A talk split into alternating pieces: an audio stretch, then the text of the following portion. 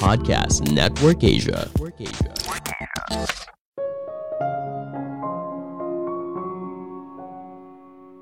Jangan melihat dunia sebagai tempat yang penuh kompetisi dan yang kuat yang bertahan, tapi dunia adalah tempat dengan segala kemungkinan yang tidak terbatas.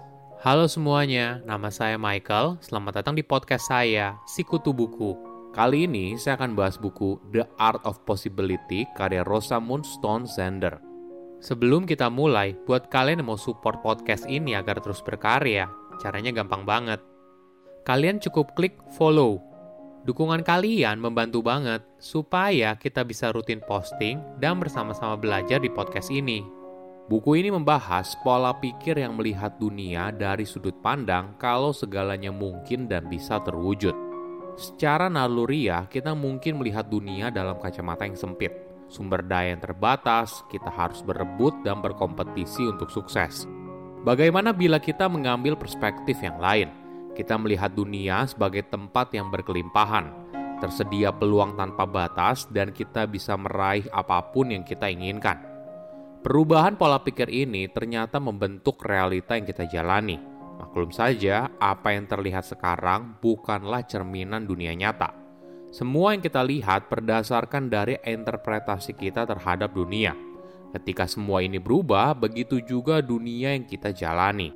Saya merangkumnya menjadi tiga hal penting dari buku ini. Pertama, realita dunia yang semu. Dunia yang kita lihat bukanlah dunia yang sebenarnya.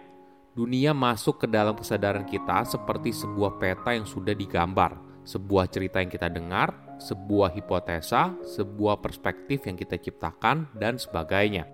Kita melihat peta dari sebuah dunia, bukan dunia itu sendiri Naluri kita untuk bertahan hidup membuat kita selalu mencari bahaya dan rintangan. Kita telah diprogram untuk melihat dunia dengan sebuah asumsi, dan pada akhirnya kita bisa saja menciptakan sebuah bahaya yang sebenarnya tidak ada.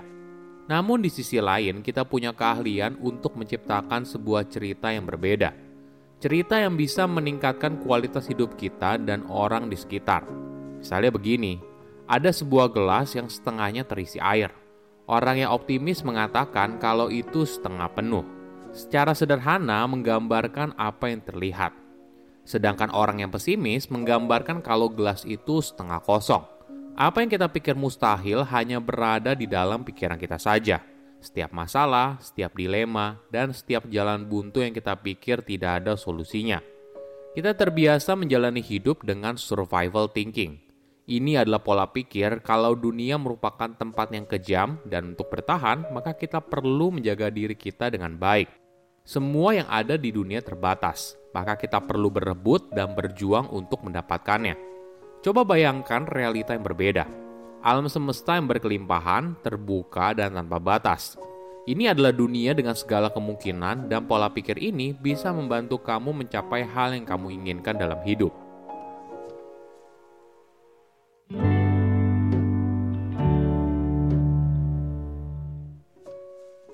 Kedua, hidup dengan perspektif yang berbeda. Coba bayangkan kamu sedang berada di pantai dan ada ribuan bintang laut yang terdampar. Di sana ada seorang wanita yang mengambil bintang laut satu persatu lalu melemparnya ke laut. Mungkin kelihatannya sia-sia, tapi tidak bagi setiap bintang laut yang diselamatkan. Semua berkaitan dengan persepsi, sama halnya dengan perbedaan antara sukses dan gagal, itu juga hanya tergantung persepsi. Kita terbiasa fokus untuk mengejar kesuksesan, mendapat nilai yang bagus, mendapat promosi, memenangkan permainan baseball, dan sebagainya. Di sisi lain, kegagalan juga membayang-bayangi dan menunggu untuk menyerang. Coba ubah perspektif kamu seperti kisah wanita dan bintang laut.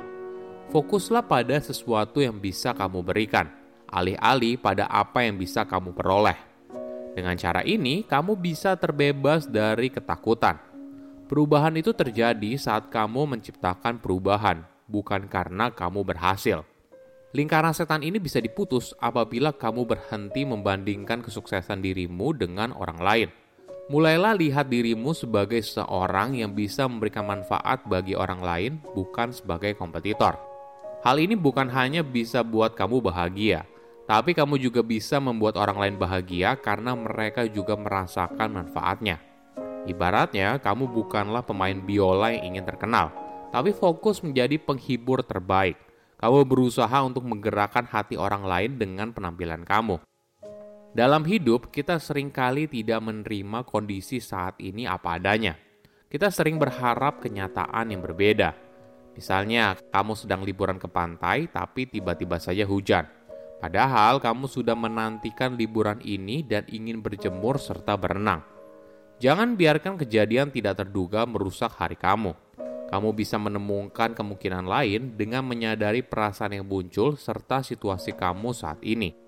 Jika kamu terlalu fokus pada hal yang negatif, maka kamu tidak bisa melihat sebuah situasi secara keseluruhan. Tips lain yang penting adalah kita harus belajar menerima perasaan yang sulit. Setiap kali merasakan sebuah emosi yang tidak menyenangkan seperti duka atau kesedihan, secara naluriah kita ingin menghindar. Sayangnya, hal ini sulit dihindari. Lebih baik kita membangun ketahanan perasaan setiap kali kita berlatih, sehingga kamu bisa menghadapinya lebih baik di masa depan.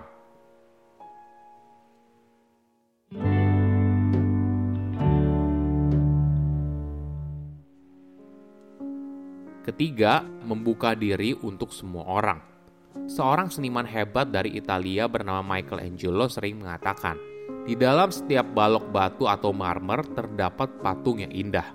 Seseorang hanya perlu menghilangkan bahan berlebih untuk mengungkap karya seni di dalamnya. Jika kita menerapkan konsep ini ke tempat kerja, tidak ada gunanya membandingkan satu karyawan dengan karyawan lainnya. Latihan ini disebut oleh penulis sebagai giving an A. Coba bayangkan, kamu memberikan nilai kepada semua orang yang kamu temui dalam hidup. Nilai yang kamu berikan akan mempengaruhi seberapa besar keinginan kamu untuk mendengar apa yang dikatakan orang tersebut dan menghargainya. Kamu akan sadar ketika kamu memberikan nilai A kepada seseorang, kamu menaruh perhatian lebih kepada orang itu. Kenapa hal ini penting? Hanya pada orang yang kamu berikan nilai A, barulah kamu benar-benar mendengarkan apa yang dia sampaikan.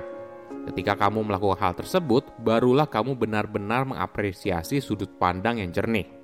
Lain kali, sebelum kamu buru-buru menilai seseorang dan terjebak pada kesimpulan yang salah, berikan kesempatan kepada setiap orang yang kamu temui dan berikan mereka nilai A. Oke, apa kesimpulannya? Pertama, kita menciptakan realita kita sendiri. Dunia yang kita lihat bukanlah dunia yang sebenarnya dunia masuk ke dalam kesadaran kita seperti sebuah peta yang sudah digambar, sebuah cerita yang kita dengar, sebuah hipotesa, sebuah perspektif yang kita ciptakan, dan sebagainya. Kita melihat peta dari sebuah dunia, bukan dunia itu sendiri. Kedua, hidup tidak melulu soal pencapaian. Fokuslah pada sesuatu yang bisa kamu berikan, alih-alih pada apa yang bisa kamu peroleh. Dengan cara ini, kamu bisa terbebas dari ketakutan Perubahan itu terjadi saat kamu menciptakan perubahan, bukan karena kamu berhasil. Ketiga, membuka diri kepada semua orang. Coba bayangkan, kamu memberikan nilai kepada semua orang yang kamu temui dalam hidup. Nilai yang kamu berikan akan mempengaruhi seberapa besar keinginan kamu untuk mendengarkan apa yang dikatakan orang tersebut dan menghargainya. Kamu akan sadar ketika kamu memberikan nilai A kepada seseorang, kamu menaruh perhatian lebih kepada orang itu.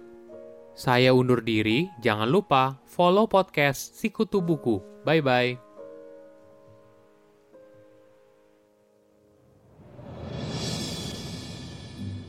Hai kamu, para pendengar Sikutu Buku yang selalu haus akan pengetahuan.